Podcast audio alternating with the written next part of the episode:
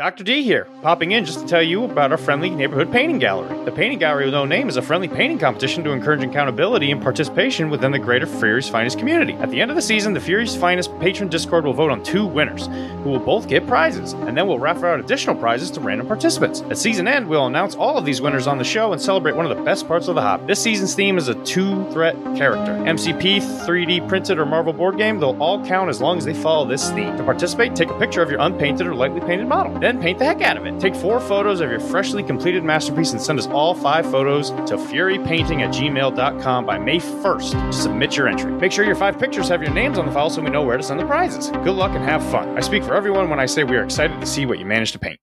As of right now, we are at war.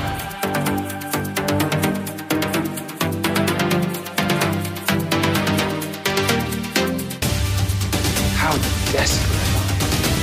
You call on such lost creatures to defend you. How desperate am I? You threaten my world with war. You steal a force you can't hope to control. You talk about peace and you kill cause it's fun. You have made me very desperate. You might not be glad that you did.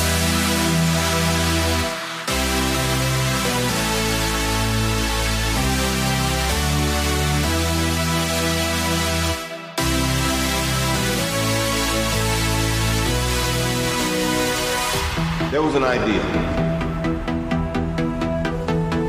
to bring together a group of remarkable people, see if they could become something more. Fight the battles that we never could. Welcome to Fury's Finest, a podcast devoted to discussion of Marvel Crisis Protocol and the Marvel Universe. My name is Jesse Aiken, and I'm joined by my co-host Chris Ruffett. How are you doing today, Chris? It's a big week, Jesse. We got a lot. We got a lot going on. Can't wait to talk about more of it. But as far as Marvel Crisis Protocol goes and Fury's Finest, awesome week. We got some games in recently. I got my butt handed to me twice. Learned a lot though. Very fun. Great night. I had some fun games that night too, and we're probably going to dive really deep into this particular night right after this and, and and after dark. I got to play Magneto for the first time since his release. You know, like since you and I played him on TTS. Yes. and he was a brand new model. Correct. And you said, I never want to do that again, Jesse. I never want to play your Magneto. There's a lot of people that had their time in the sun with Brotherhood, and I was just letting it happen, especially locally.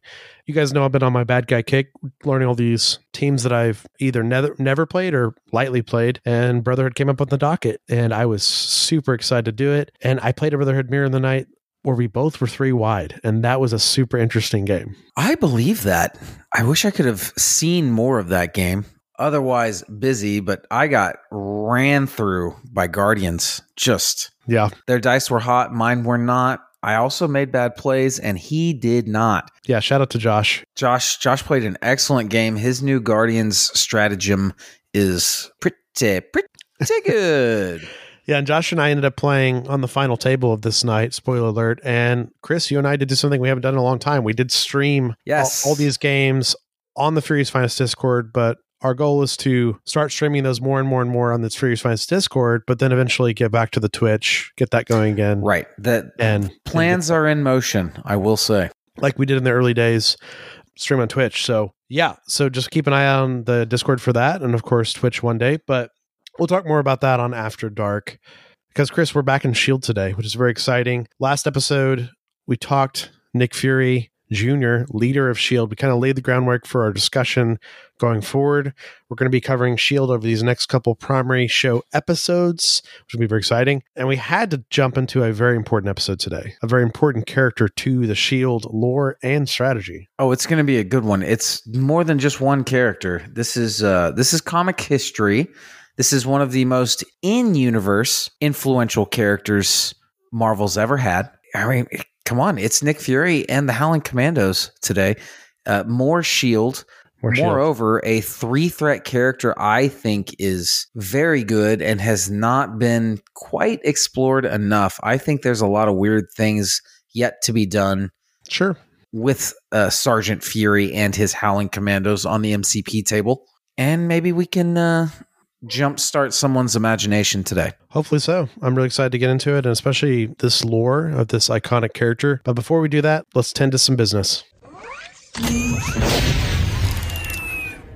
Fury's Finest is supported by Mr. Laser. Go to mr-laser.square.site for all of your non local gaming store Marvel Crisis Protocol needs. Fury's Finest is also supported by iWargame. Go to iWargame.net for the best marked MCP mats in the business. Keep an eye out for volume two coming in the future of more maps of different varieties, which I am going to buy one of each, Chris. I'm very excited about it because, you know, cities are great. Cities are a staple of this game. Without it, we, we couldn't have this game. I mean, they're, they're like the cheese pizza of this game, but Well, I mean, so much of Marvel continuity is set in New York City, man. of course, We can't we can't get around it. but you got to break out from that cheese pizza, that pepperoni pizza mold sometimes and get something like a Supreme or, you know, meat lovers or, or veggie pizza. Put some figs on that thing. Oh man, fig pizza is so good. Yeah, I had a fig and prosciutto pizza not terribly long ago that was out of this world. But hopefully, you know, there's a lot of creatives out there in the community making different types of boards, and I'm hoping that uh, iWargame and other companies in the future just make more tables that are outside of that city mold. Definitely, because our game is so Absolutely. creative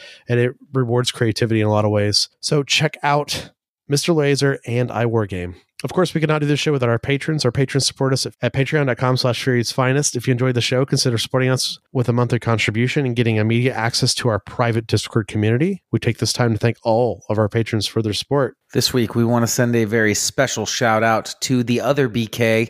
What up, BK? Thank you, BK. And of course, Chris, we cannot do this show without our Avenger producer team.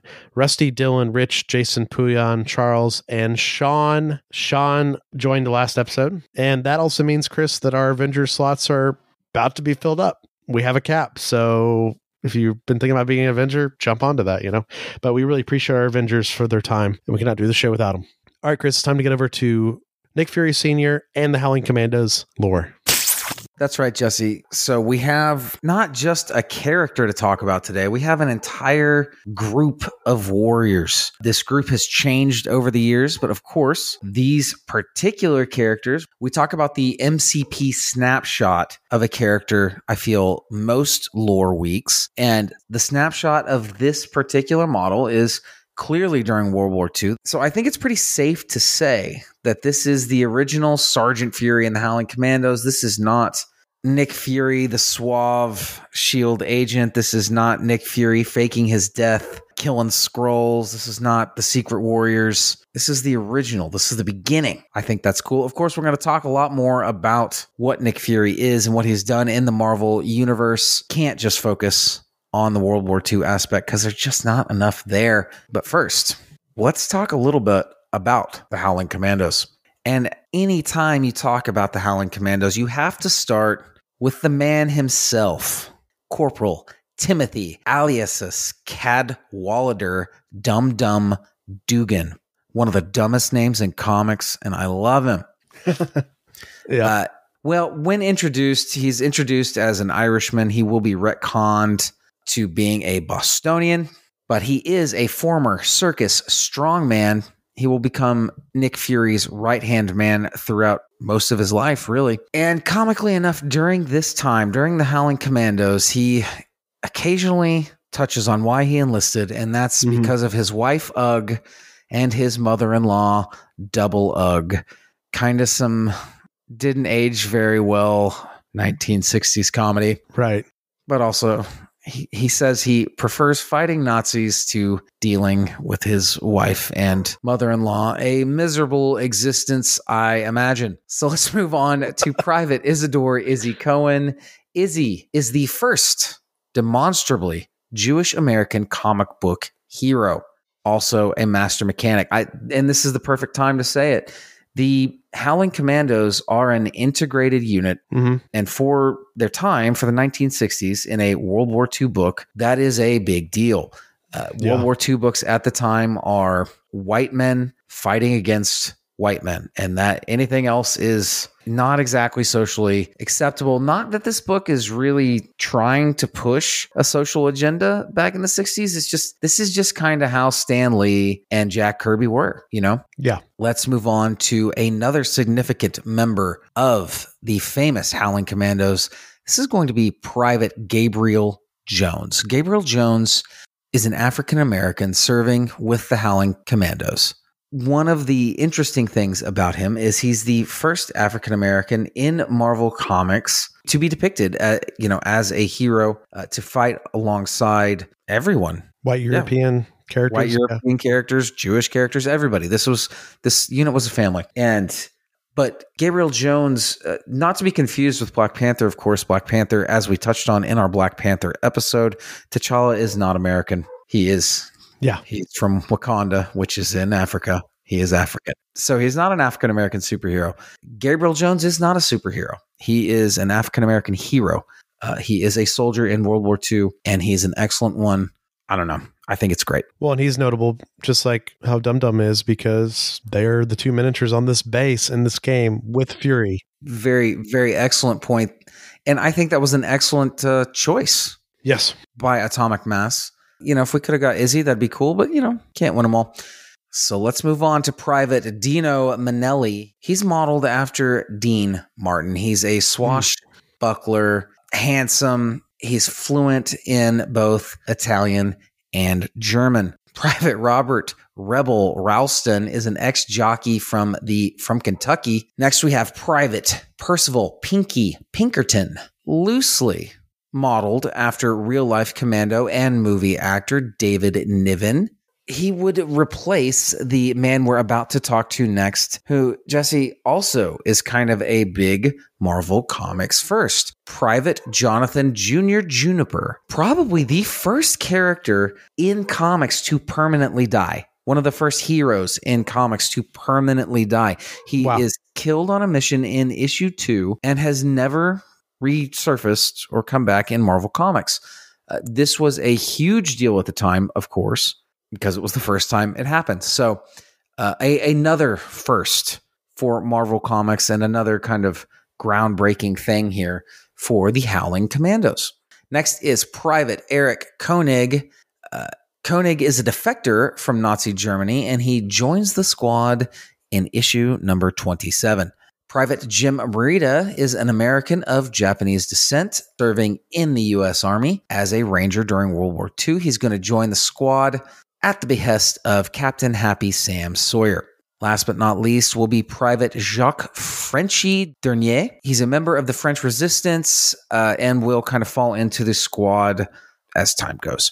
A lot of diversity, Chris, of people from different nationalities, Oh, yeah. races, and backgrounds. Like you said, Stan Lee and Jack Kirby. This, yeah, and There's this is awesome all in the here. this is all in the early to mid '60s too. I mean, Yeah, early. Yeah, for sure. like This is this is 60 years ago. Not insignificant by any means. I, I think this is very cool. Well, it's very um, awesome for this particular storyline because it is very American. You know, a lot of the, as in like a lot of people from different nations unifying against the greater Mm. threat, which of course The old melting pot. of course, the greater threat, which is the Hydra Nazi threat and these storylines. You know, That's right, Jesse. And kind of to that point, I want to go ahead and jump forward a little bit. Uh, given that this that this is kind of a group of characters, it's not going to go exactly exactly like all the other episodes, but I think we need to jump forward to the first appearance and just go ahead and officially get out there. These Okay. guys are created by Jack Kirby, Stan Lee. First appearance is in Sergeant Fury and his Howling Commandos number one. This is going to be printed in May of 1963. very cool. So, to the point of this being kind of a big deal and these characters being less than insignificant, I, I think that really kind of makes the point very well. I'm glad, Chris, you led with all the members of the Howling Commandos and their debut because, as you can imagine, listener, a lot of today's discussion is going to be framed around Nick Fury Sr. being the leader of this given group and being the superhero he is. Yes, superhero that he is in Marvel for so, so long. He's super interesting, like we touched on in the episode last week about his son, Nick Fury Jr. But Nick Fury, I mean, he's the original, right? He's, That's right. he's the namesake for a reason. Uh, And let's just touch on his superpowers. Uh, Nick Fury is essentially uh, an average human, like his son, and like I mentioned last week, he does have some Infinity Formula going on. He's got some Infinity Formula shenanigans that keep him at peak physical condition. He ages extremely slowly. Some wonder if he's immortal. So, like we said last week, this is this guy is he's he's maybe not you know six seven or whatever. He might be average height, but this is this is an Olympic level athlete. This is this is LeBron James, just kind of out and about. Like he is he is big, he's strong, he's fast, he's well trained, and as you can imagine, being so involved with Shield and the figurehead of Shield, later fighting Shield, and then eventually becoming the true leader of Shield, he's got a lot of gadgets Mm-hmm. And plans within plans within plans. So, as mentioned with this infinity formula, for a while, he's going to get this injected once a year annually. It's going to keep him spry, going to keep him looking, you know, keep him looking nice, keep that hair nice and tight. Eventually, he's going to, the last of the infinity f- formula is going to be used up. He's going to sacrifice that last dose for Bucky Barnes to save old Buck. Nice. But you know, it's comics, so there's a we can't have too much change too rapidly. So we we we retcon that a little bit too. There was enough in his in his system still that he's still aging slowly and still very very potent and all these things. But yeah, like I said, this Infinity Formula does give him a little bit increased strength, uh, speed, agility, all all all these things. Well, and similar to all these other characters, like he's just highly trained in everything on top There's of that also feature. that he's Hand to hand combat, weapons. He is so trained that it is literally impossible to be this trained in real life. This is this is Marvel Comics trained. He is I mean, he's a master. He's probably the best military strategist Yep. on on in the Marvel 616 universe. And he fought in three major wars World War II, Korean War, and Vietnam. Oh, and, and so much more. I mean, think Yeah. about all of the think about all of the things he's been through. He's been a Marvel major Wars. Yeah. there there is not a major team or character Hmm. in the Marvel 616 where Nick Fury has not appeared in their comic at some point. Absolutely. This Yeah. guy is this guy is the invisible hand in a lot of ways behind the scenes, the probably the good guy, power broker uh, Yeah, in, yeah. in the 616. I mean, it I I'm serious in in in kind of kayfabe in universe, Fury's the man. He's it. Yeah, he's like the Kevin Bacon point for a lot of people, you know? Seriously. I mean, the de- degrees the degrees of separation from Fury in the Marvel universe are very limited between every character, you know? It's crazy you can like get to him through different ways. And got to talk about his eye, Chris. It's iconic. Well, I think we're going to touch on the eye here uh, through lore, but it, it, it really the eye, you know, we'll just use this as a jumping point into lore, Jesse, and I- will start the discussion by kind of talking about his kind of awkward publication history. oh, let's do it. So, not only do we have this this first appearance, of course, this World War II action title. This is a a hot style of comic book in the 60s hmm as you can imagine, you know, uh, America is very, very proud of itself. It's it's the '60s. Patriotism is all the rage. We are ultra national, and we are we are celebrating American ingenuity at every chance we can get. World War II books, massive appeal. Mm. But after their introduction, Jesse, Fury's going to start appearing in his own stories in Strange Tales, which eventually is going to become, you know, Doctor Strange's book. Right. But for a while, like we've discussed in in many characters that we've talked about their their history in Marvel Comics, uh, like many other characters, uh, they appeared in this anthology book, and Nick Fury is one of them. And but this is a different Nick Fury, Jesse. This is 007 Nick Fury, espionage. hmm But not only that, there's a difference in appearance in these two characters. World War One Nick Fury and Sergeant Nick Fury and his Howling Commandos. There is no eye patch. Strange Tales. There is a full on eye patch. Oh, yeah. Now, in an issue, this will be explained a little bit in an issue of Sergeant Fury's and his Howling Commandos, where he is his eye is injured by some shrapnel from a grenade. Uh, it doesn't appear to be too bad at first, but through the magic of of comics and time, uh, clearly the the eye eyesight uh, degraded, and Yep. he, it became necessary for him to start using an eye patch. We say I say necessary here. That might not be Perception. true. It's it helps, but he also this is Marvel six one six. He Yeah, could have had this eye replaced, removed, uh, Cybernetically enhanced. any number of things, Jesse. But when asked about it, Fury would always say, "Well, this is my easiest course to have a disguise." When you're looking for Nick Fury, you're looking for a man in an eye patch, and Oh, yeah. I, I believe Samuel L. Jackson actually did this in the MCU. I think he t- touched on this um, Mm. in, in one of the post scene credits or near the end of one movie. Uh, but when you're looking for a man with an eye patch, and all you see is just a bunch of normal guys with two Yeah. functioning eyes and some sunglasses or whatever, Right. you're not really you're not finding Nick Fury, right? So Spy stuff. It's some spy stuff, dude. He also seems like the type of guy too that would what's the word, Chris? There's some sort of ego there where he's also like he doesn't want to inconvenience someone to do a surgery to replace an eye when he's doing fine with one. Oh, It's he's he's doing better with one than most can do with two. So yeah, so he's like, let's not use he- resources on let's this. not yeah why why fix what's not broken you know i think that's a that's a great point in a this is a reminder very- of the Nazis.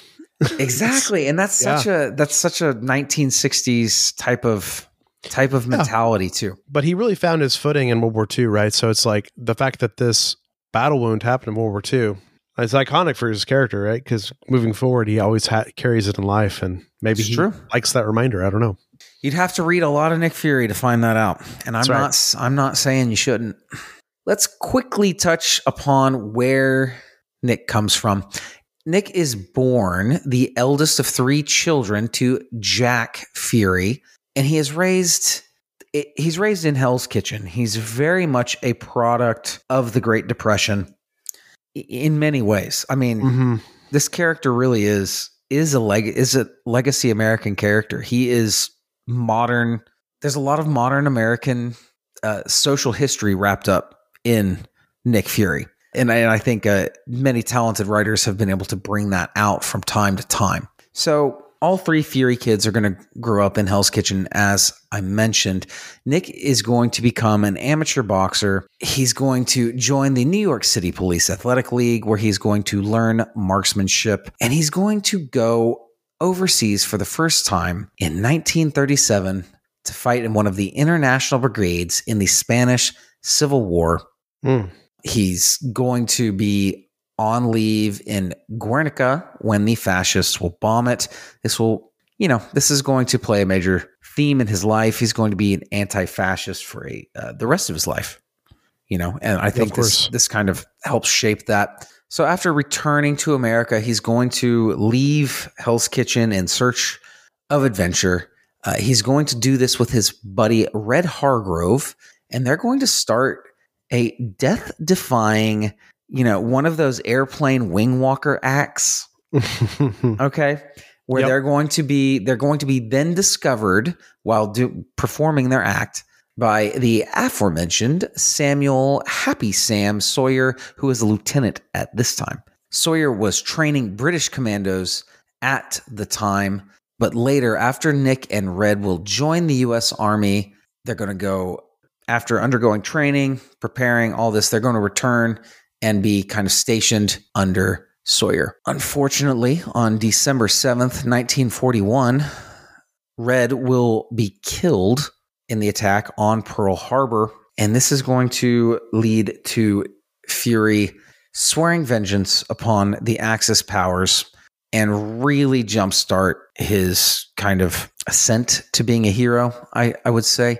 Sawyer, who had advanced to captain at this point, is going to assign Nick Fury to command the first attack squad A company for a for the US Army Rangers who will quickly be renamed the Howling Commandos, a title Winston Churchill will give them after their first mission. They earn this nickname, this honorary title, uh, for their very distinctive kind of war howl. And, um, you know, you can't, I'm not going to try to recreate it here. I'm just not. I'm sorry. I'm sorry.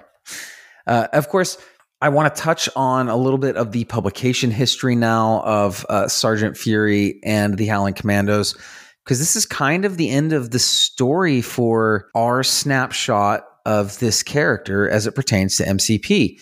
Um, this series is going to run for a while.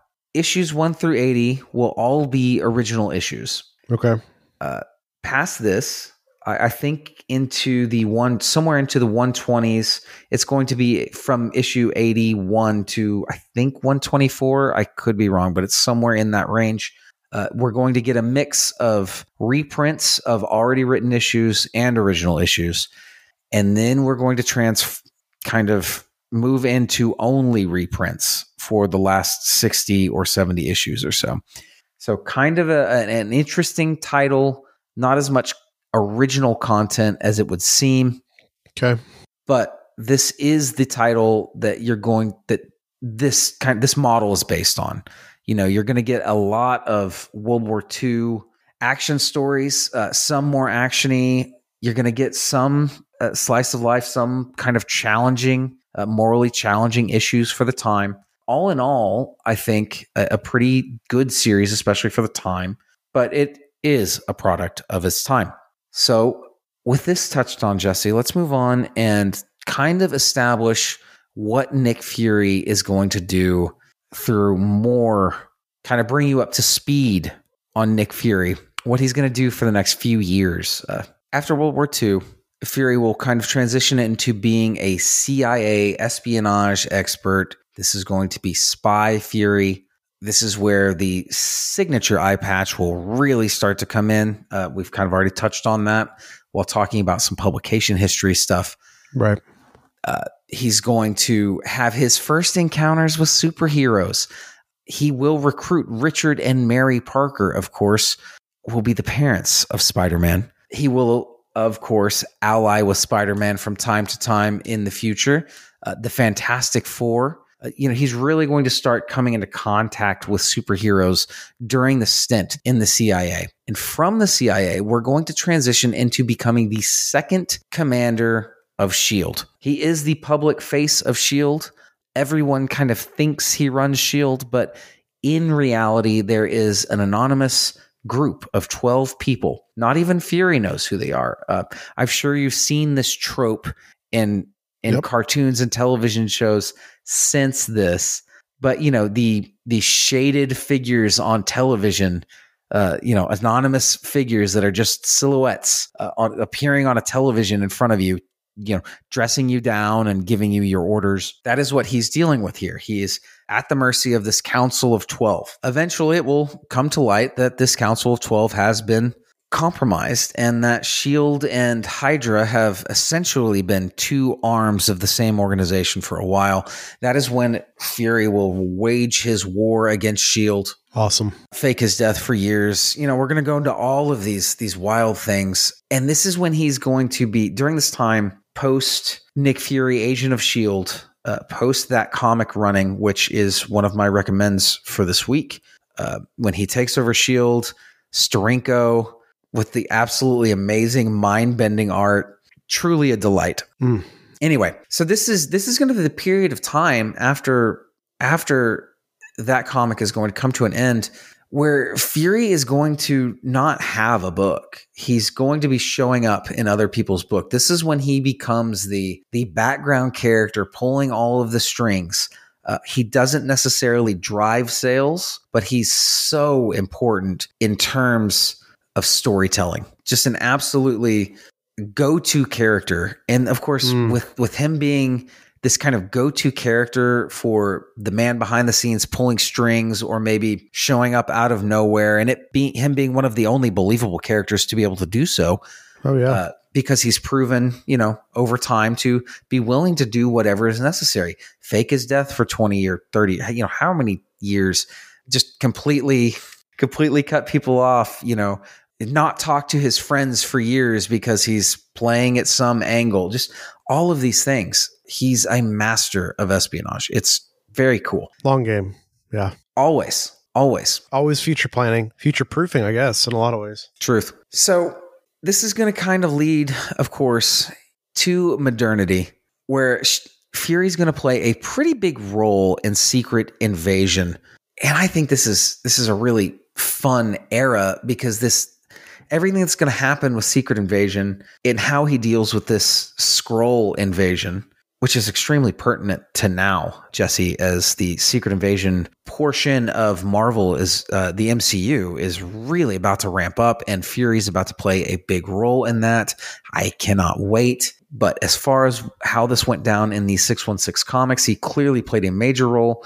I don't want to spoil everything for you because I want you to read it, but he is extremely influential in a lot of things here, pulling a lot of strings, uh, introducing a lot of new, younger heroes, kind of some wild Professor X style tactics that are not always the best, but you know, excellent storyline Secret Invasion is, and uh, really proof of how cool Nick Fury can be. But of course, post Secret Invasion, we're going to go into Dark Reign and Secret Warriors. Uh, Secret Warriors is an absolutely awesome, awesome book. This is my other reading recommendation for the week. I have mentioned many a time my love for Jonathan Hickman, and Hickman was pretty involved in this Secret Warriors run, especially Volume One. The book's created by uh, Brian Michael Bendis and Alex Maleev, also excellent, excellent creators. Uh, I love Maleev's art, and you know Bendis has taken or sometimes, but Bendis and Hickman plot this out. This book is absolutely awesome. It is Nick Fury at his best. It releases in February of 2009, so fairly modern. Uh, like I said, this is this is some classic Hickman stuff. Bendis with Bendis's influence, art's pretty cool. Excellent, excellent run. But this is going to get Fury and Dum Dum back as major players in you know a monthly comic book in the 2000 late 2000s and early 2010s. So that sets them up to be around you know even now.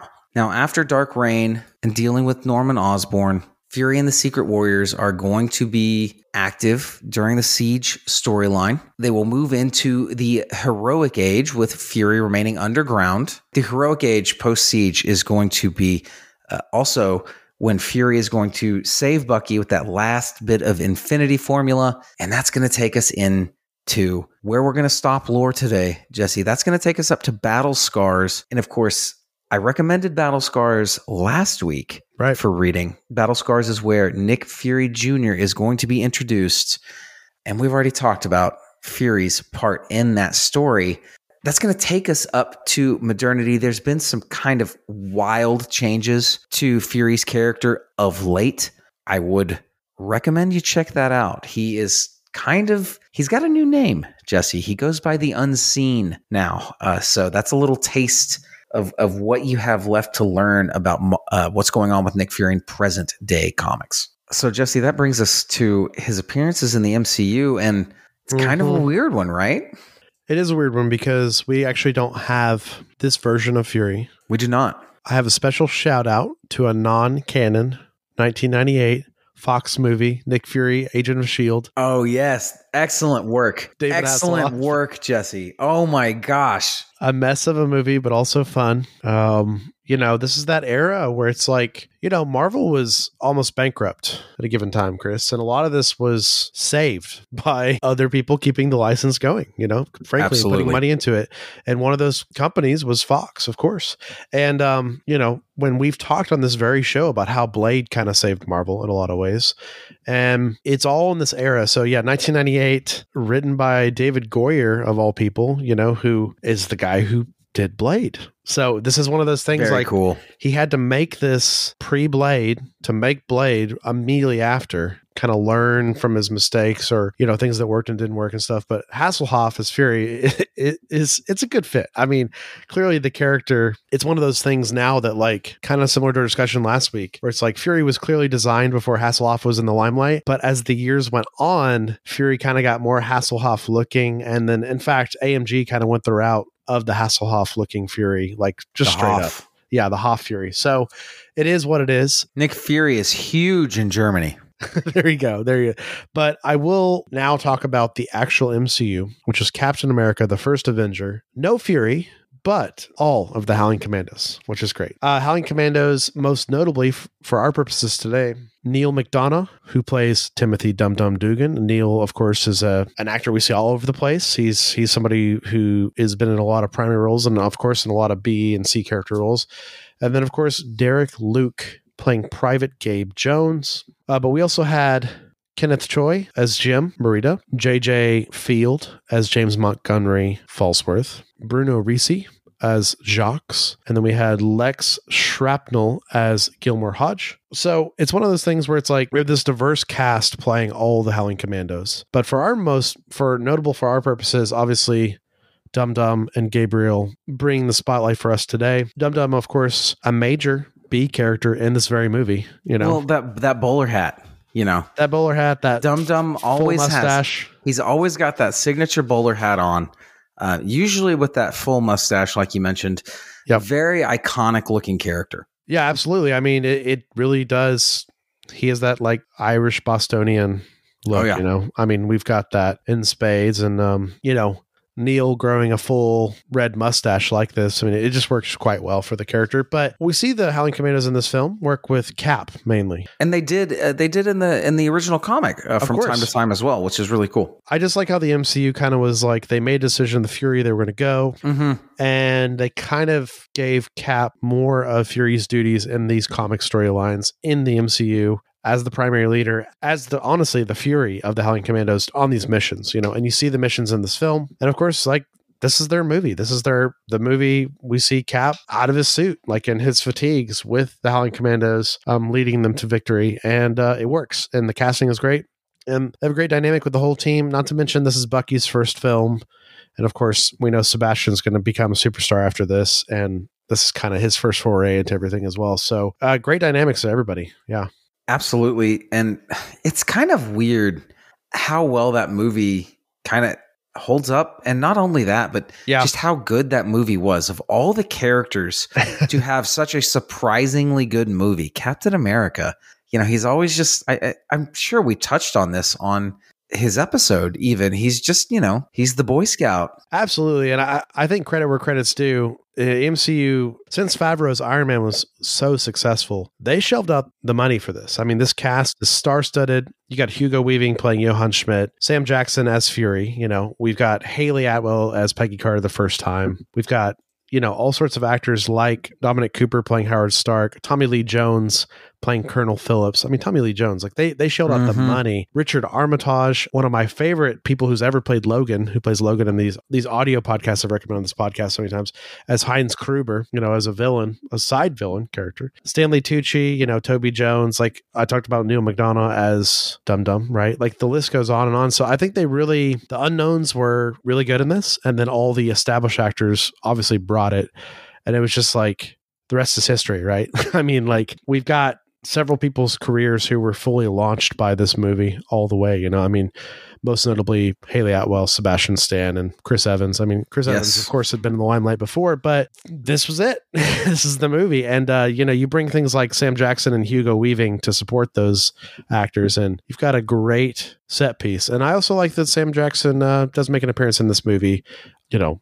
Future tense, you know, de-icing, you know, cap Yeah. stuff, and uh, we do, we do get Fury in this movie, but that's the MCU, Chris, because we don't actually have Fury Senior in the MCU, as we mentioned last time. We Fury Senior for us in the MCU is Sam Jackson. All right, Chris, closing out lore like we always do. Give us your comic book recommendations. Absolutely. I've mentioned them once, but we're going to go with Nick Fury, Agent of S.H.I.E.L.D., with most importantly that Jim Steranko art. We're also going to go with Secret Warriors Volume 1. Hmm. Very good. All right, Chris. Well, now it's time to move on to Nick Fury and the Howling Commandos in strategy. This is going to be a mouthful. Their names are Nick Fury and the Howling Commandos. They are our first instance in the game thus far of a multi named character unit. So we have Nicholas Fury Sr., Timothy Dum Dum Dugan, and Gabriel Jones as their alter egos. They are a three threat character. Their defenses are three physical, three energy, three mystic. They are a medium sized base with a medium move and a size of two and a stamina of five. Chris on their healthy side. And on their injured side, kind of thematically cool. Their stamina goes up to six. It's not as good as obviously the inverse. We always know it's better, You like to see that? but it's nice. Like I, I like it more than them just being five again, you know. Correct. Any thoughts? Pretty solid standard three threat stuff starting off here, Jesse. The one thing I do really want to touch on is medium move on a medium base. and it's very reminiscent of spider foes in my opinion. Of course, that is the that is what I think of when I think of medium move, medium base because they have the the kind of largest concentration off the top of my head of characters that have that. And something that's really nice about that is at the end of the round, even if you're only four wide, if you've got two or three medium bases in there, you're going to be where you need to be. It's not as nice as a long move, of course, but it is very versatile. It is a little more, they, they cover more ground than the regular small base. And I think that is very, very worth mentioning. Yeah, it's basically comparable to a long move on a small base and similar to something like Venom, where he's a medium base with a short move, is kind of comparable to a medium move on a small base. So there's a lot of nuances, there's a lot of millimeters and inches differences, but they're certainly faster than most units like this in the game. And, you know, it's going to come into play a lot on this discussion on this card because there are some movement things they can do. Absolutely. But we got to get into their attacks, Chris. They have three attacks. First of which is a physical attack called Prototype Weapons. It's range 4, strength of 5, 0 power cost attack. After this attack is resolved, the character gains 1 power, so it's a gainer, not a true builder. And on a wild, you're going to trigger Pursuit before damage is dealt. Nick Fury and the Howling Commandos may advance towards the target character short. Keep in mind you got to advance inside that box, but you don't have to go straight on. You can you can go sideways. You know, as long as you're Right. in that box. I think it's a mistake a lot of new players make. They think they're thinking traditional miniatures games, everything has to go directly in a certain direction at all times. Well, that's very true with like pushes and stuff, but you know, in this game, these advances you can you can kind of do a lateral move and i find this very cool because once again their medium move is coming into play so they get a little nice scoot really Yeah, it's a good scoot. you're not always going to get that wild though let's be honest No, no, not on. I mean, on five dice, it's going to happen a lot more than four. But I mean, and let's be honest, uh, with the being able to go have a little leeway with where you go on your advances is much more true to life than just you know drawing a straight line and and going that straight line. There's a lot more nuance. There's a lot more. There's a lot more room to kind of maybe find some cover to get uh get a cover on those block dice, things like yeah. that. it can also get you back on a point if like a character Bingo. pushed you right so it's a nice way and also we'll just get all pretense out of the way it's a really nice tool to get into range three which these next two attacks are range three without taking a move action Which is huge. yeah, it's really huge because they are a turret character. They want to shoot as much as possible, but they'll want to do it from a safe spot. Correct. And speaking of shooting, this next attack I am a huge fan of. This is an energy attack. It is grenades with an exclamation mark, Love it. all caps. Range 3, strength of 4, power cost of 1. After this attack is resolved, the target character gains the incinerate special condition. This is no trigger. This happens automatically. The only way it doesn't happen is if they're immune to incinerate.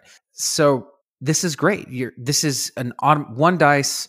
You're putting a condition on them, potentially getting through some damage. This is Yep. good. Obvious direct comparisons with Domino's grenade and Agent Yes. Venom's grenade. Though, I will say, Agent Venom's grenade, slightly better because the opponent can't modify their dice against him with the symbiote instincts. And Domino's grenade, much better because it ignores cover and line of sight because she's Domino and she can bounce that grenade exactly in the lucky spot. But at the end of the day, this ability is you basically just saying, I'm ready to pay one to get an incinerate out. Really. Bingo. And if the, the grenade spikes at all, which, you know, it can happen, can. but it can or cannot happen. But you're really looking for the incinerate first because then you're going to pour on attacks with the rest of these guys' actions and the rest of your team after the grenade's on the target. We know how impactful incinerate is in this game. And incinerate is like math wise, it really starts doing a lot to the dice, especially with these D8s, which are so explosive. You take away more D8s, it just starts making things happen much quicker. And Mhm. you know, it's better than just double tapping with the prototype weapons in a lot of instances. And especially, especially if it's a large character with a large health pool, it is always better to do the grenade first and then pour on the, the attacks after that. Because I think a lot of people read this, Chris, and they say, I'd rather do some five and six strength attacks, you know, spoiler for the next attack being six strength. But that's all good and all for a lower threat, lower health character, definitely. Like the math kind of works better on that. But someone like a Thanos, a Malekith, the Hulk, or whatever, like you want to Yeah. get that incinerate out as quick as possible and just really start that value for your whole team. And these guys can Mhm. do it. And it's incinerate on command, which I love. Though I did mention it does have the weakness of being range three, and it's at odds with their basic attack at range four. So something to keep in mind. And now it's time for the last attack. It is a physical attack. The show's over. is the name on this one. It is range three, strength of six, power cost of three. Before choosing a target, Nick Fury and the Howling Commandos uh, may choose whether the attack is physical or energy. On a wild, you will trigger Pour It On. After this attack is resolved, Nick Fury and the Howling Commandos may make a prototype weapons attack. So, with six dice, you're looking for that wild. You get that wild. We're throwing another five dice for an 11 dice in one, not, not technically one attack, but one attack action. Yeah. And that is awesome. This is a three threat character, I will remind you. Yeah, you're cheating attack actions right now. You are looking for wilds, which is scary. But if you guys are just full, full, full on power, which is unlikely with the, some, some of the superpowers coming up, but if they are, especially if they just flipped or something, just go for it. Go for it with these shows over. I love that the attack type can be physical or energy. So it's almost giving you a quasi incinerate because you are choosing your opponent's weakest defense. And this can trigger in a lot of interesting ways. You can do the pour it on. You can get the wild on this attack, get the pour it on prototype weapons, gain a power back, which you've you've actually refunded the cost of this from three down to two automatically because you automatically gain that one on the prototype weapons. And then if you get really lucky and get the two wilds back to back, you get that pursuit with prototype weapons, Mhm. and um, maybe you know move somewhere a little bit safer. You know, after all this is said and done, but it's very cool. I think the biggest part of this is, as Chris said, the ability just to give more saturation of attacks, which is the theme of Shield. Shield is not good at attacks, but they are very good at saturation of attacks, and they will find the spike when they need to because they are a gun line, and that's what they're good at. And they're not good at like big, big attacks, but they are good at kind of cheating in more attacks through different means, and this is one of them. This is one of them, and it's an excellent mechanism for that. But continuing the theme, Jesse, I think we have to move on to the superpowers. Yep. Because we're talking about saturation of attacks. And eh, what's just a huge bummer when you're playing a, a big character with big attacks? That huge mm-hmm. bummer is having to move with them, right? You want to attack twice every round. So Nick Fury and the Howling Commandos, they've got something to help you out. This first superpower is an active superpower. It is siblings in arms, and it is a power cost of two. Choose another allied character within range two of Nick Fury and the Howling Commandos. Place this character within one. Place Nick Fury and the Howling Commandos within one of the chosen character, or place the chosen character within one of Nick Fury and the Howling Commandos. A character can be placed by the superpower only once per turn. So, a few things here, Jesse. This is very, very similar to the Storm Hop. This Yep. is very similar to Bump in the Night. Better than Bump in the Night. Yes, it is better, but it is similar type thing. We did this recently. We talked about the power of the superpower very recently when we did our Inhuman series and Medusa's Royal Decree and how Right. powerful it is. It's the exact same ability as Royal Decree, except better because you have a larger base model doing this. Mhm. So now we have a, a medium base model to hop one of these big heavy hitters off of, or to move Nick Fury and the Howling Commandos into the right spot. But the, I think the most important thing about this to really, really wrap your head around, we know how places work. We we know how to work, you know, the the storm hop. We we know how to do these things. But this is uh, this is not just a once per turn superpower. This is once per turn per character Yeah. if you had the power and you're never going to be able to do this and everybody was in, in within range 2 or you had everything set up right the Rube Mhm. Goldberg machine set up properly you could do this to every member of your team every activation Right. That's not viable or or really possible but it is theoretically possible It's the limited rules. by the fact they only have a gainer, and that's intentional, right? Because if they- Exactly. If they, had a builder, they could they could spike an attack and then just start siblings in arms everyone. But you're right, Chris. On like a gamma scenario or something, the options are present to you, where your team's all around you, right? Everyone's just kind of in the middle of the map, and if you've got Exactly. the power, you can do it. I love this so much because this is going to come up aggressively in my affiliation corner discussion. But this is a big enabling thing, like Chris just said, to get a larger piece up the table. And the most interesting part of this attack, Chris, is the first power phase of the game. You get one power on every character, so that Nick Fury and the Howling Commandos have one power. Depending on the game state, the crises, and where your opponent has walked up to get objectives and secures, if you place the Howling Commandos turn zero very well, you could do a play pattern like walk up, shoot the prototype weapons, stay within two of your allies, and then siblings arm someone up before they have gone on their turn. This is all just round one stuff. Mhm. So, in a lot of ways, they're a really strong round one enabler because they can just help your team get in position. I know Vince uses this a lot in his infamous shield list to get Dynamo up the field faster. Oh, yeah. He's so slow, you know. So there's a lot of things you can do, and I, I think the biggest part is you know if they can walk up and shoot a gainer once, they've got this online, and they can start rolling these, and you know I think it's very fun. And you also mentioned too how they can use it on themselves. Always strong play. I've actually used it with them a lot to do something as crazy as a late game play where I double move, pick up an extract, you know, and hop over an ally to safety. Yeah. You know, like a web warrior move essentially with these commandos. Yeah, it, it opens up a lot of interesting late game plays if Yep. if you are willing to let your mind go there. I know if you start thinking of too many possibilities, it can kind of be a little bit overwhelming when it comes to games like this. But the important part is they bring that possibility, and I think that's incredible. Yeah, and just like the storm hop, both players need to always be thinking about this, and it Yes. it makes the game state very intense sometimes because you're like, oh wow, if they hop Hulk, they can like double tap and then jump him back, or or if they hop the commandos, they can actually do the shows over twice back to back, like right now, but they can't because they're outside of range of the shows over. So like, there's a lot of things that can kind of go in conjunction with each other. And you know, I think a fine play a lot of time, Chris, is like, oh, I'm at range four with my prototype weapons because I've been sitting here all game here shooting range four, but I really want to get that grenade out or something. I'll just siblings in arms, my my commandos up, grenade somebody, maybe walk back, you know, or shoot, you know, like get them to safety. Yeah. That's not a terrible play. It's, you know, like sometimes it's not as splashy, but it's going to give you that incremental advantage throughout the game. And speaking of incremental advantages and cheating saturation of attacks, they have one more superpower that's, you know, something they can do as a model before they're innate. They have a reactive superpower called Got Your Back. That's right, it's the same language and cost as Bucky's Got Your Back. It also costs two power. When an allied character is dazed or KO'd by an enemy effect, so keep in mind this is just global, after the effect is resolved, this character may use the superpower.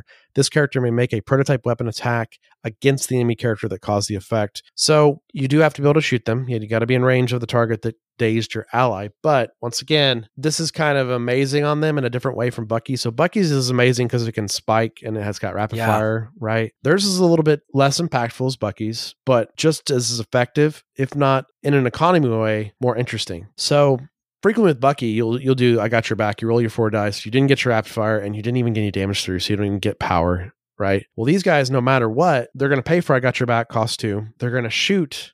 They're going to get one back immediately. So every time they use I got your back, it essentially costs them one. Right. With the caveat of you have to have the two power to pay Yep. for it up front. It's kind of like a mystique leadership, right? It's like you got to have the power to pick up the extract to get the power back, right? You got to pay to play, baby. but once they get their power rolling, they're going to have this whole game, right? And this is something you got to think about. You've got to think about always having two power on them to do this when their turn's over, which is very powerful. And, you know, they could also just spike on an enemy, but even if they don't spike, saturation of attacks is shi the way Shield plays, and Shield kind of sets up this defensive puzzle box I've talked about a lot. And this is another part of the defensive puzzle box, and another way to cheat attacks, and a way to just get chip damage, all outside of your own turn. Absolutely. So it's it's it's a staple of their card. You want it, you need it, you got to have it. And I think you kind of hinted at it early on, Chris, with their last superpower. It's innate, it's stealth. Characters must be within range three of this character to target it with attacks. Only our second character in the entire game to have a basic gainer attack that's outside of their stealth range. Looking at you, Moon Knight, and these guys, right? So it's like we know how strong it is on Moon Knight just to sit on a point Yeah. and throw your crescents and just be in stealth because it is defensive tech, you know. So we we did talk about how these guys have no interesting defense stats. You know, they're 11 health total, got basic stats for a three threat, but stealth is a lot of defensive tech. Stealth helps a lot. It is very good. I don't have much more to say about it. They're People forget they have it too, which is dude, one hundred percent. Yeah, because they're not because they're not a stealthy objective runner, you know. So people Exactly. just, it leaves their mind. I mean, the bottom line is sitting back and, and being able to double tap someone from a secure while they cannot target you without burning a move action or a superpower of some sort. As as boring as that kind of is, it's mm-hmm. good. It is good, and there's a lot more interesting nuance going on with these characters than even first you can like gather from reading this card. And part of it is this stealth. Part of it is these attacks, ranges, and a big part of Chris is the sibling in the arms because you can put yourself back into stealth range, right? Like at the end of their activation. And what do you know? They're still scoring. I mean, ideally, the situation for them is they're always scoring a secure, and maybe they're scoring an extract too. And then, like now, your opponent's really like not feeling great to come into their range. But even if they're just scoring a, a secure, but one of your other allies is holding extract. Now your opponent dazes the ally with an extract. They get to do I got your back. Like it's Mhm. it's a it's questions abound. So I like it a lot, and I think it's kind of one of those things that is very powerful in the game to be able to attack outside of stealth range is very unusual. I mean, we know how powerful stealth is on like Mystique, right? But it's like Mystique still has to get into range three to shoot her pistols Right. right? And we just know how powerful it is on her moving around the map, right? So imagine if she had access to be able to attack while moving around the map and staying outside of stealth range. So very strong. And obviously, this just pays dividends with the fact they're a medium base, medium mover with stealth. It's just easier to keep them in stealth, easier to put them in interesting, safe positions, you know, because they just have more movement. Absolutely. The the interesting thing with Shield, and I think their kit kind of really illustrates this well, is it's a lot of interlocking parts. It's a hmm. lot of pieces that move together. Yes. It's kind of a machine in that kind of sense. And I, I find it extremely fascinating. It's very cool. They're probably one of the most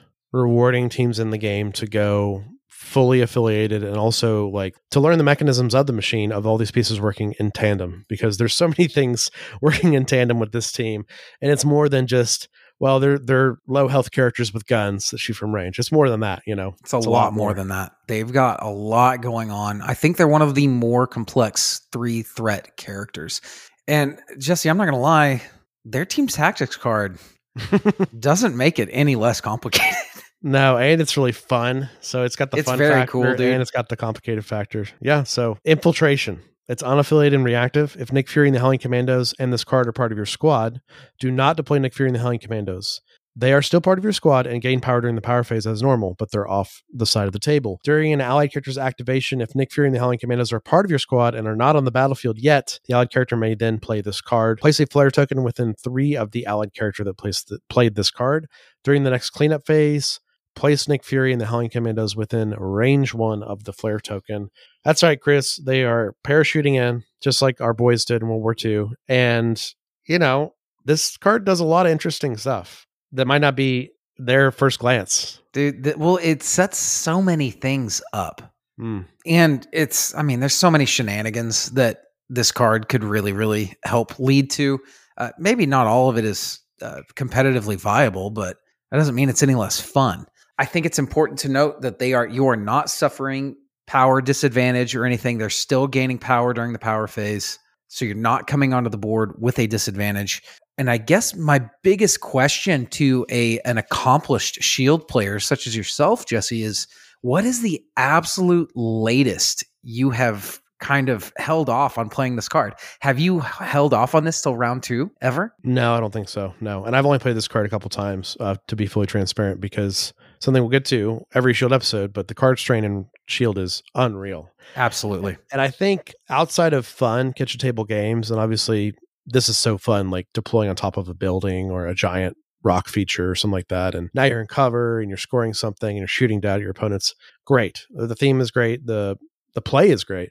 I think this card's strongest competitive feature is attack against, you know, the super tall teams, really. I'll explain what that means. It's a way to help your priority be matched with your opponent.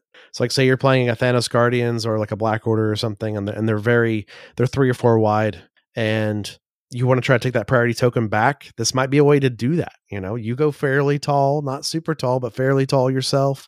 And then these guys are off the table. They're not counting for passing purposes. They're not counting for activating purposes. And you can take that priority token back and maybe get that first strike on the next round, right?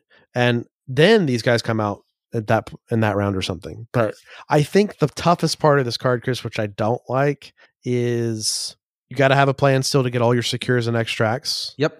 And then on top of that, unless you're just in the driver's seat with secures and extracts, this card might just be a detriment to you because you're losing X amount of actions throughout the game. You know, it's like I played a game recently, you know, where it's like we played a local tournament and Logan got shattered twice by Ulik, right? Two rounds in a row. I lost four Logan actions without him even being killed, you know, and, and arguably Brutal. that's worse, right? Because he's not even a focus of soaking up damage. It's like he's just not going, right? So in a way, this is like this could hurt you really bad because this is like a Danny Iron Fist, you know. This is like a Doctor Strange activated token or an Ulik Shatter uh, of your bones. I think the toughest part of this is like its strongest power is this sort of scenario I'm talking about, And maybe in another scenario where you're like a similar similar team that's medium width or even a wide team, it's just going to hurt you. So you have to know when to play it.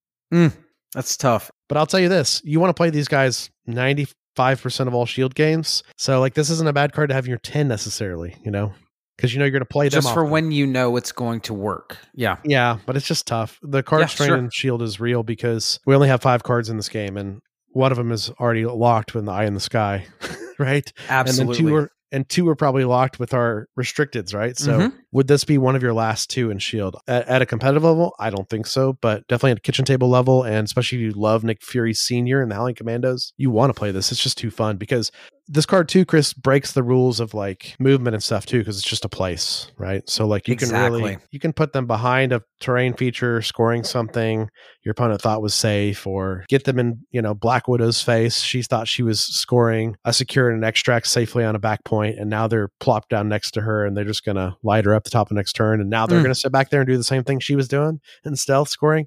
So there's a lot of cool things that can happen with this, but it's a game by game basis for sure. It's not an auto auto include by any means. Well, I will tell you, I was going to maybe save this for uh, the affiliation corner, but Yeah. I'm going to throw it out here now. It feels it feels right right now.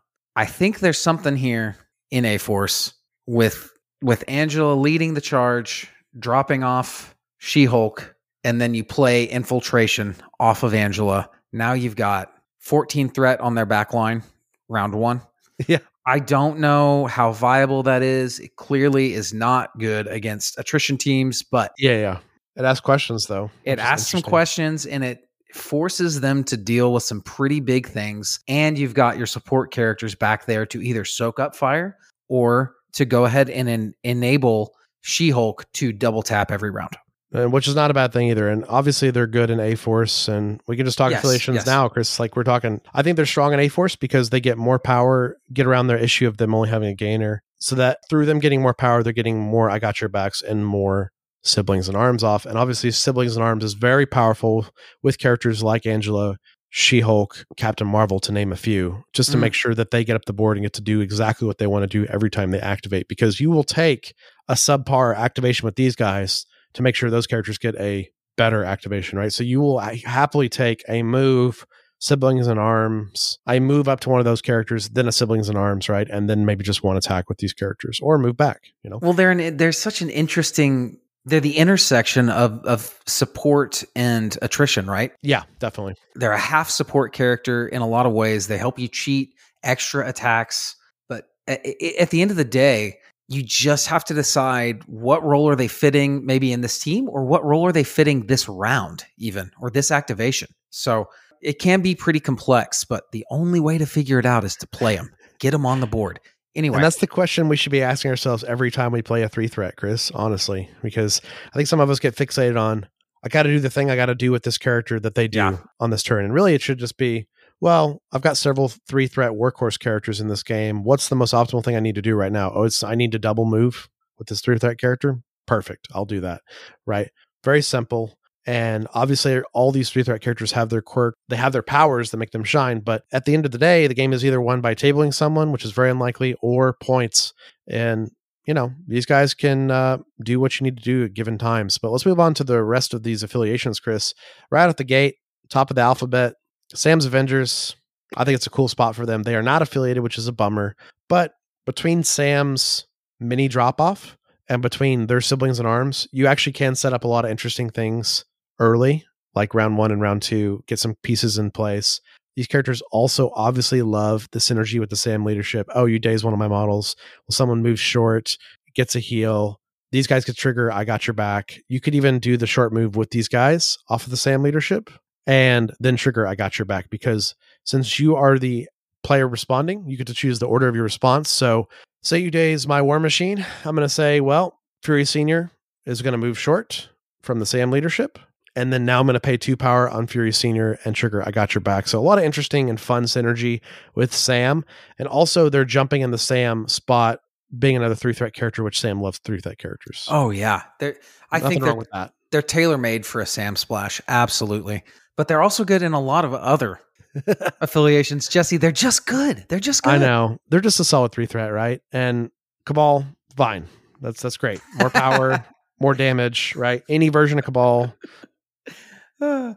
That was Really fun. great in the Mal Cabal, right? Because you get to deliver him, right? With the sibling. Oh arm. yeah, dude, love that. But it's uh, once again, it's about finding the room for them. So let's move on to some more interesting places that might be off the beaten path. One of my favorite places for these guys is the Dark Dimension because Yep. they're getting two power round one. Siblings in Arms is online. They can move their max distance, stay range two of Dormammu. Siblings in Arms him up. Now he's on the midline, basically, and he hasn't even gone yet. Like, absolutely powerful, especially on those demons downtown, those gamma waves, which Dormammu wants anyways. And I think they're a great piece because every round they're getting that two power, and they're not going to take the detriment from Dormammu's leadership because they are so good at spending power, and they have to spend their power because I mean, essentially, we just talked about in the in the strategy phase, they always want to pay for siblings in arms, they always want to pay for I got your back, and they always want to do their spender every chance they can, and they never have enough power to do all of that, right? And even add the icing of uh, the grenade every once in a while, right? It's just Oh one my. more power math in there, so I think it's a really cool spot. Dark Dimension. But moving on, Defenders is actually pretty cool for these guys. Defenders have a lot of large characters that need to be and places to do a lot of things. They help with that with siblings and arms. Though expensive with their power economy. Doctor Strange's mystic empowerment on them is kind of insane. oh yeah, okay. Them shooting from stealth with a mystic attack against a Wolverine or something, right? Like that's awesome. I have not got enough reps with Doctor Strange in this game. Uh, it's it's on the docket. Uh, post post th- post. it's on the docket, but my goodness, that is such an interesting thought. I love that. I foresee much. me returning to Defenders very soon. Because Oh, I have no. missed them, and they were one of my favorite teams early on because I think they're just so, frankly, all over the place in a good way. I mean, they're they're the best of the Avengers and the best of the Convocation and the best of the Midnight Suns all in one team. You know, so many so many just excellent characters and, and i don't just mean like i don't mean just kits yeah i just mean a Yeah. wide range of marvel characters that are all very liked and uh, in a Yeah. very very cool niche you know very mystic very it's it's awesome Now, Chris, you already alluded to it, but I'll we'll mention it while we're here. Midnight Suns, pretty cool spot for them because there are going to be those times they are outside of range four, and it's just kind of a bummer. Yeah. But you're like, that's fine. I'll bump, and then I'll double tap, right? And then maybe a siblings and arms out. Like, there's a lot of interesting things that can happen that your opponent might ex- might not expect with them. So I think Midnight Suns is a is a really nice place. Also keep in mind we talked about their objective play being strong with the double move with the siblings and arms. Now you add a bump into that equation and like we just we Gross. know the power of medium based models in Midnight Suns quite honestly because of the bump alone. But closing out with a couple interesting and I think strong places for them to be. Hydra is one of those. And Hydra, we've talked about in the show a lot. You know, people get really fixated on the Hydra leaderships. One gives a lot of power.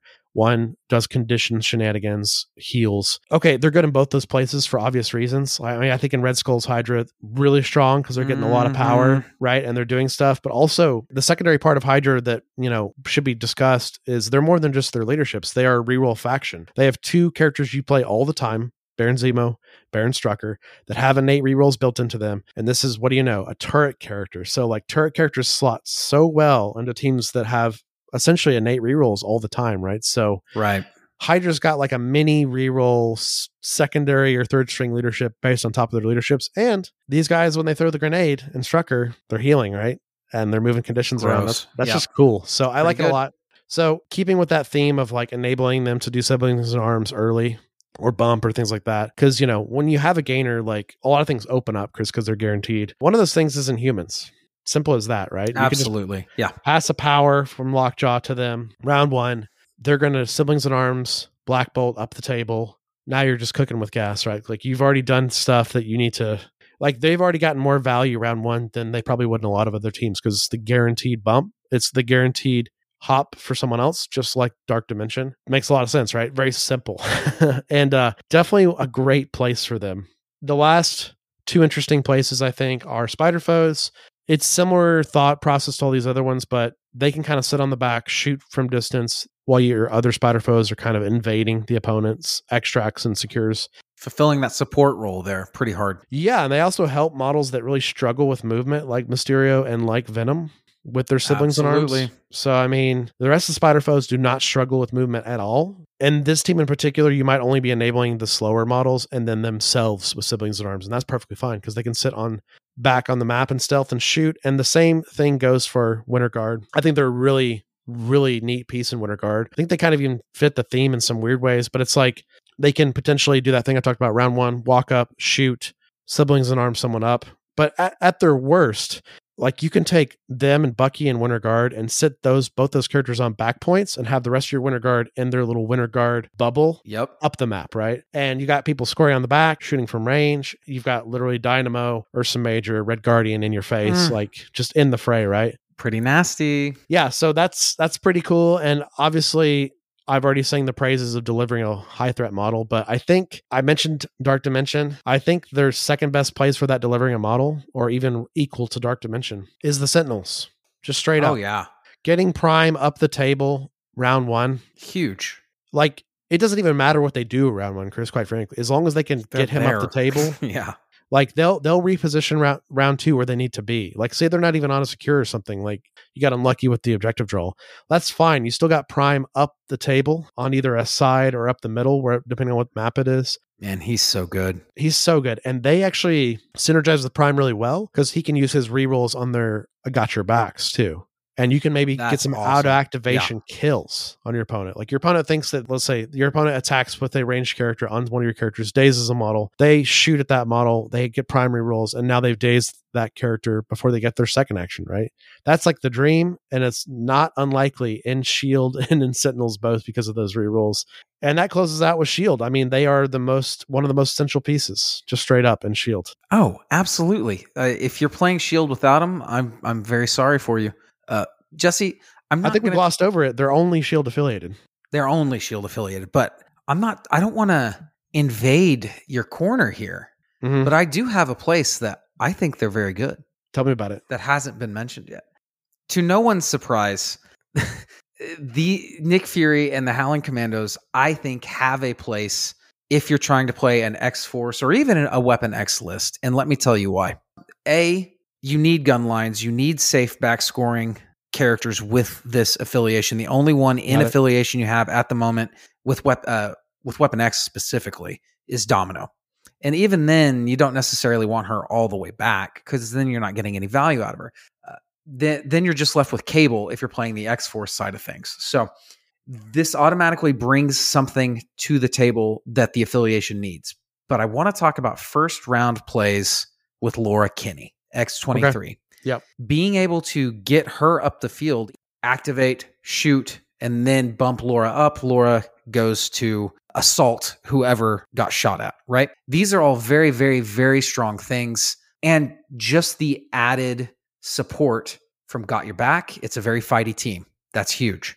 Uh, Mm. But the added support from being able to siblings and arms people up in those teams that they do not have much action economy uh, outside of a couple of characters. So I think they're just a wonderful straw to stir the drink in that affiliation. I don't think that they're absolutely necessary. I think they're an interesting thought and an interesting play style. I think if you bring them, it opens up a few things, but it also closes a couple doors too. So Nothing wrong with a three threat character that can shoot from range, really. I like them a lot in Weapon X X Force, uh, and I they're going to be making my roster here very soon. Keep in mind too, they can just siblings and arms cable, right? Before he even his body slides, right? So Yeah, at worst, they're just enabling an already pretty powerful character. And Yeah. I know there's some cable maligners out there, and I just want to preface what I just said. he is a very powerful character in the right spots. If the if the if the crisis scenario is against him, or if it's a bad matchup, he's better left off the table. Oh, he's just like Thor. He's one of the most powerful characters in the game if he has power. Exactly. So Right. So a lot of that goes on how your power building goes and how your opponent deals with cable and Nick Fury and the Howling Commandos can help that because maybe now you don't have to pay for body slide. sure. first round. Yeah. Yeah. And then you got more throws online because we've always talked about exactly. I've always kind of sang the praises of you should be throwing with cable every round because he has Absolutely. a Magneto level throw, which is unheard of in this game, quite honestly, outside of Magneto. So That is Chris's tiny, tiny, tiny section of Affiliation Corner. very exciting. Well, closing out with the shield discussion. It should be obvious, but they they help you get your shield people in place. They help you get more got your backs off so you get more attack saturation outside of your own turn, which Shield loves. And they give you a little bit of movement, which Shield does not have, quite honestly. They also give you Shield a tiny bit of chase, which Shield lacks outside of Spider Woman and Agent Venom. So it's like they give you chase in the way of they can hop themselves or they can hop allies further up before they go to actually chase because Shield is so so horrendously bad at chasing. It's not even funny. It's their biggest weakness in the game. So Well, and they've also got pursuit, which does help on the chase. it does. So an absolute essential piece in Shield, an absolute incredible model. We haven't talked about the model yet, but I mean, it's custom base, Hydra ruins, Gabriel's throwing the grenade, Mm. Dum Dum's shooting, and Fury's commanding. Um, I put a cigar in my Fury's mouth. Had to happen. Well done. Well done. Dum Dum's bowler on point. Whew. Yeah, bowler and mustache. Yep. It's a pretty impressive model to get three distinctive and, and very different looking characters to maintain that visual distinct, distinctiveness in each of the three characters on the model is pretty impressive. Fury's Finest is supported by our wonderful patrons. You can become a Fury's Finest patron by going to patreon.com slash Fury's Finest. Of course, you can follow the show on Twitter at Fury's Finest Cast and Instagram, Facebook, and Twitch at Fury's Finest. Email us at furiousfinest at gmail.com and leave us reviews on your favorite podcast platform of choice. It really helps us out. And even if some of you are multi podcast platform users, if you can leave us reviews on all those that you use, it means a lot. And like Jesse said, guys, keep rating, keep reviewing. It means the world. We see you guys. We're honestly extremely blown away and humbled every time we have to talk about this. And I'm sorry we have to talk about it so much, but this is the world we live in. It is. But, but thank you so much. We're we're like like I said, love you guys. Constantly humbled. The MCP community is unrivaled. Of course, yeah, and it is the world we live in. But I mean, also, Chris, I know a lot of people can't support us via Patreon. I mean, most of the listeners don't. So it's Right. like one of those things where if you want to support us in a small way, following our social media pages and leave us a review on your podcast platform of choice does help us out, does help people find the show, and does help help get more people get into MCP, which is what we ultimately want to do and create for this very game. Of course, you can find Chris and I on various places online. You can find me, Jesse, on Twitter, Instagram, and Longshanks at Jesse Aiken. That's J S S E E A K I N. And check out my new Star Wars Shatterpoint podcast. Hello there. Everywhere podcasts can be found and on social media at Hello There Cast. That show's going very well. We're in full swing. These episodes have been massive undertaking right at the front. It's it's been a fun challenge for me as a creator and um Amon's a credible co-host um, that brings it every week. We've got a lot of stuff in the works for that show, so it's it's only the beginning. Chris, where can everyone find you? Well, you could find me on Twitter at Chris Bruffett, uh, where nothing's going on at the moment, and that's okay. That's my Twitter too. Yeah, and that's uh well that's going to change soon i've got some got some big things coming for you guys as soon as possible i'm real Love bad at not being able to keep my mouth shut about things so uh, eventually it will happen stay tuned for After Dark or something. Absolutely. But we hope you guys enjoyed more dives into Shield. Until next time, thanks for listening, true believers. excelsior The world has gotten even stranger than you already know. At this point, I doubt anything would surprise me. Ten bucks says you're wrong.